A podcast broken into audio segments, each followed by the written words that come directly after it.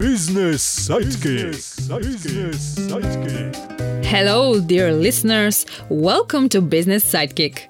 I'm Justina, live chat content writer and marketer, and this is our podcast dedicated to growing your online business. Business Sidekick. If you have listened to our previous episodes, you're already familiar with market research.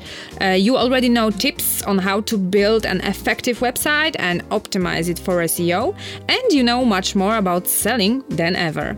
You have more and more customers visiting your website, and your business is bringing you money. But at the same time, you start to get first inquiries from your customers. They make mistakes in their addresses, they are being lost in the billing process, they are are not sure if their product is already shipped or they don't understand how does your application work. So you have two choices to answer each question they have and help them resolve their, their problems one by one, or you can give them knowledge base and let them self-help. So, today's episode is about how not to waste your time and how to create a knowledge base. My today's guest is Justyna Janowska, who will tell you about her experience in building live chat knowledge base. Business Sidekick. Hi, Justyna. Thanks for being here. Uh, can you please introduce yourself? Hello, hi everyone. My name is Justyna, and currently I'm working in a product team at LiveChat. But previously, I used to support customers and also write knowledge based articles for LiveChat. Mm-hmm. Okay, so my first question uh, if someone wants to start a knowledge base, uh, but they don't know where to start from, uh, what would be your advice? How to find out what's the most important for your customers? Uh, well, obviously, you need to know your customers, and the best way to know your customers is to talk to them and also analyze uh, their requests, their questions. Uh, for my own experience, I can tell you that for me, it was to analyze archives from our chats and talk to our customer support as well, because they're the first hand contact with customers. So they were best informed and knew what questions customers asked. Mm-hmm. So the most uh, frequent questions were uh, the inspiration for you to write an article, right? Yes, exactly. And I find them in our archives uh, using tags. So I used to check which tags were most frequent, and based on that, I knew the questions that were most frequent as well. So I knew the trend and questions that customers asked based on that. Mm-hmm. Uh, can you give an example? The first thing that comes to my mind was um, when I checked the archives and I noticed that there were lots of uh, tags uh, for billing. So, based on that, I knew that there was something wrong with uh, our billing side, and customers were confused with um, the way we uh, explain that in our documentation. So I checked those articles and uh, I noticed that customers ask about basically our billing structure. And then I checked if we have an article in our knowledge base about that, and there was an article, but a very short one. So I revised it and uh, posted it to our knowledge base. And later on, I waited for a bit and checked if a uh, number of uh, questions about billing dropped it was helpful because uh, our customer support had uh, an article that they were able to send customers so they didn't have to explain things over the chat. So just send the link and, and customers could help themselves. So it was like a, a self help for them. Mm-hmm, awesome. And do you inform your customers that you have written an, a knowledge based article?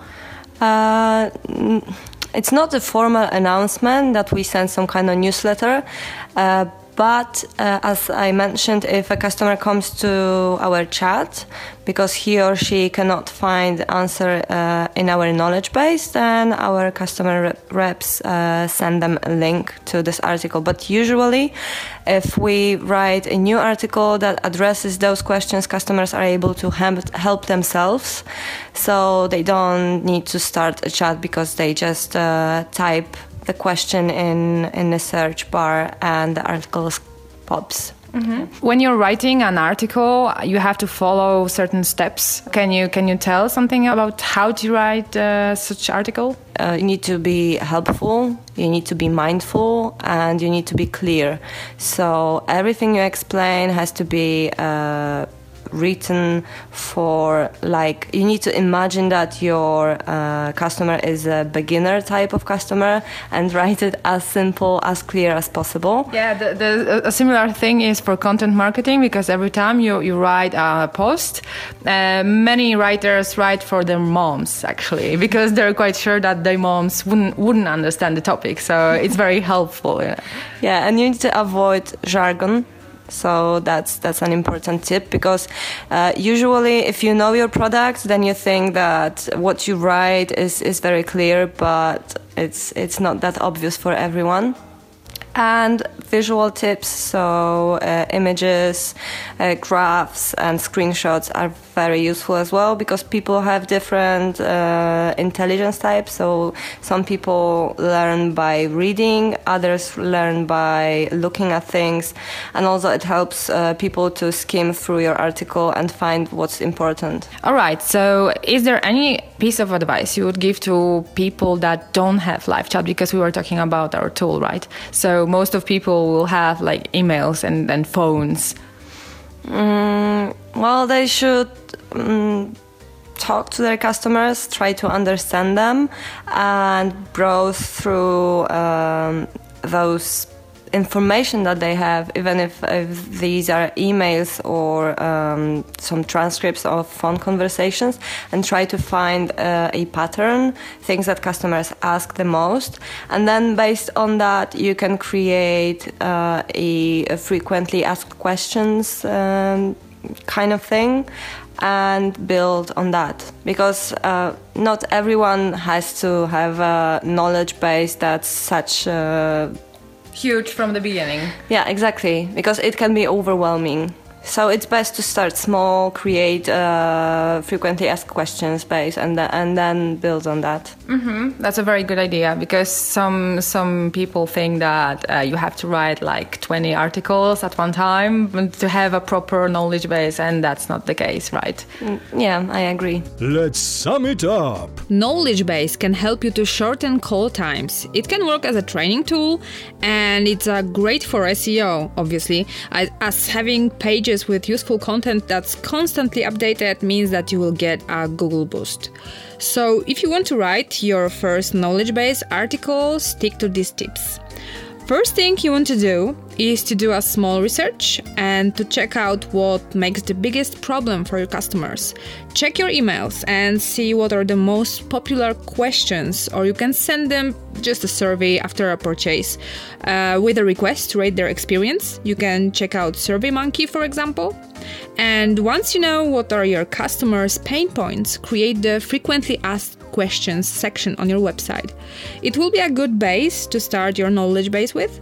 You can turn each response into a full article later. And uh, then, when you decide to write your first article, remember that simplicity is key to success. Don't use specific jargon, write short and simple sentences, and try to describe everything step by step. Try to imagine that you're explaining this process to your mother. It will definitely help you to explain everything clearly. Remember about visuals. Pictures and screenshots are awesome. You can also think about recording video tutorials or demos. Also, remember that your writing needs to look neat. You need to add headings, subheadings, and bullet lists. And um, last but not least, if you don't feel like you can write 10 articles at once, write just one or two of them.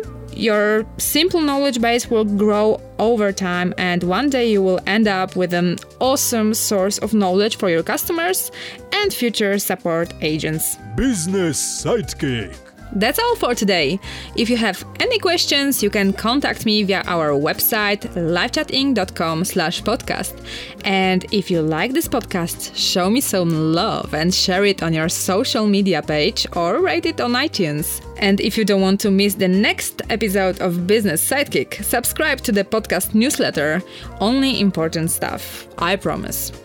Thanks for listening. I wish you the best knowledge base ever. Cheers. This podcast was brought to you by LiveChat. LiveChat.